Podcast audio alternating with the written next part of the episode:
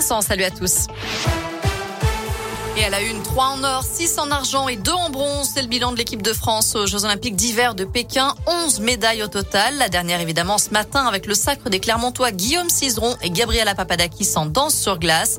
Les JO se poursuivent jusqu'à dimanche. On suivra notamment le relais masculin biathlon demain à 7h30 heure française. Une course avancée 2h30 à cause du froid. Dans le reste de l'actu, 124 infractions au code de la route enregistrées dans le Puy-de-Dôme entre vendredi et dimanche soir. Bilan d'un week-end de départ en vacances dans la région. 22 permis de conduire ont été retirés, 6 mises en fourrière de véhicules ont été prononcées. Selon les chiffres de la préfecture, 704 conducteurs ont été testés positifs à l'alcool. Nordal Lelandais persiste. Il a redit aujourd'hui aux assises de l'Isère qu'il reconnaissait tous les faits qui lui sont reprochés dans l'affaire Maëlys.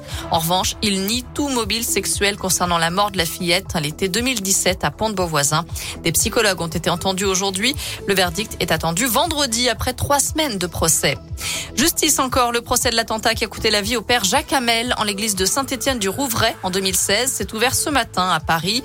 Les deux terroristes avaient été tués, mais quatre de leurs proches sont jugés, dont un en son absence. À retenir aussi ce drame dans les Pyrénées-Orientales, à une quinzaine de kilomètres de Perpignan. Sept personnes, dont un nourrisson et un autre enfant, ont perdu la vie dans un incendie déclenché par une explosion dont l'origine reste inconnue pour l'instant. Trois immeubles ont été touchés par le, feu.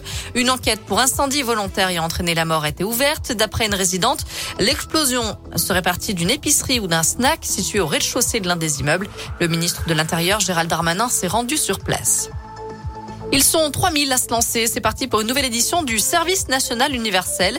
Les jeunes de 15 à 17 ans commencent par un séjour de cohésion, puis ils doivent s'engager auprès d'une association ou d'un corps en uniforme où ils poursuivront une mission d'intérêt général durant 84 heures ensuite.